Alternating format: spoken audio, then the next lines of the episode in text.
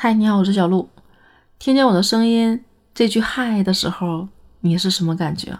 我觉得我们现在通过声音的传递，你对我会有一个第一印象，那是比较知性、比较温柔，还是比较谦虚？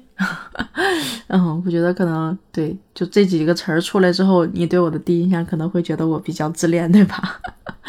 对，这就是其实你跟人接触的第一印象中的其中一部分，就是你的声音、你的言言谈举止，嗯，会给别人留下第一印象。那我这种呢，其实我们是通过声音去做第一接触的，但实际上，人和人在建立第一印象的时候，更多可能是通过第一眼睛的感官，你的呃衣着打扮，你是胖是瘦，然后你的表情啊。然后你给人的及时反馈，我觉得这个可能是视觉上的第一印象。另外就是可能你在跟人见面接触的聊天的过程中，嗯，是不是有比较关注对方，能够记住对方的姓名，能够很快的知道对方的兴趣爱好，找到跟对方沟通的兴趣点，其实都会给人留下一个特别好的印象，让人觉得你很尊重和关心对方，这都能建立一些比较良好的这个印象。那这些印象呢？应用场景其实也挺多的。我第一能想到的啊，就是面试，对吧？当你面试的过程中给人留下一个极好的印象，那其实是非常利于这个雇主想要去啊用你，其实是特别有帮助的。比如说十个人里面就有三个人让他印象深刻，并且觉得从言谈举止中能感觉到你的自信跟谦逊。啊，看你的整个外形呢又比较加分，那一定其实是利于你得到这份工作的。举个反面例子啊，我我突然想到了有一部电影《穿 Prada 的女王》，那个里面对吧？当时的女主在面试那份时尚杂志工作的时候，整个的穿衣打扮非常的不在线，不流行，不讲究搭配。当时她其实给老板留下的印象就是极其的糟糕。所以这个第一印象没有建立好之后，其实后面的工作发展不是那么的顺畅。好在女主比较努力、积极，能够快速的反应，尽量的去呃摸索老板的这个喜好，最终呢也适应了这份工作。但是如果她在最初的时候就能够很好的在第一印象里面让老板发现她的这些闪光点，比较利于开展后面的工作，对吧？这个是在面试过程中。更多的和人和人接触，第一印象比较重要的，就是还有一个就是交朋友或者是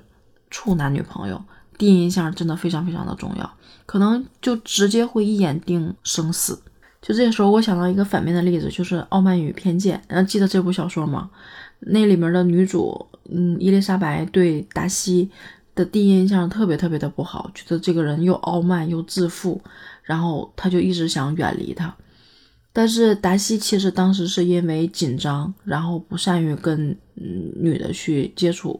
所以就造成了他俩在后面的进展的过程中非常的艰难。好在啊，通过对达西的一点点了解，这些偏见才慢慢的化解，两个人最终才会走在一起。如果说两个人在最初的时候都建立了一个特别好的第一印象，他们其实发展应该会很顺利、很快的，对吧？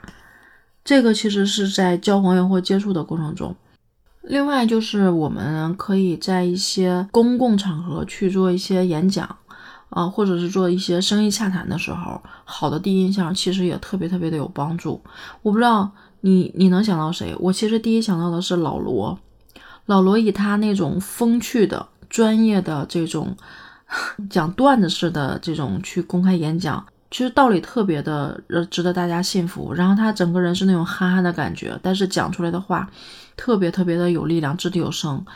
让你产生了一种特别良好的印象。我其实对锤子这个手机并没有那么大的兴趣，但是当老罗把这些他的创业故事啊，他过程中的艰难。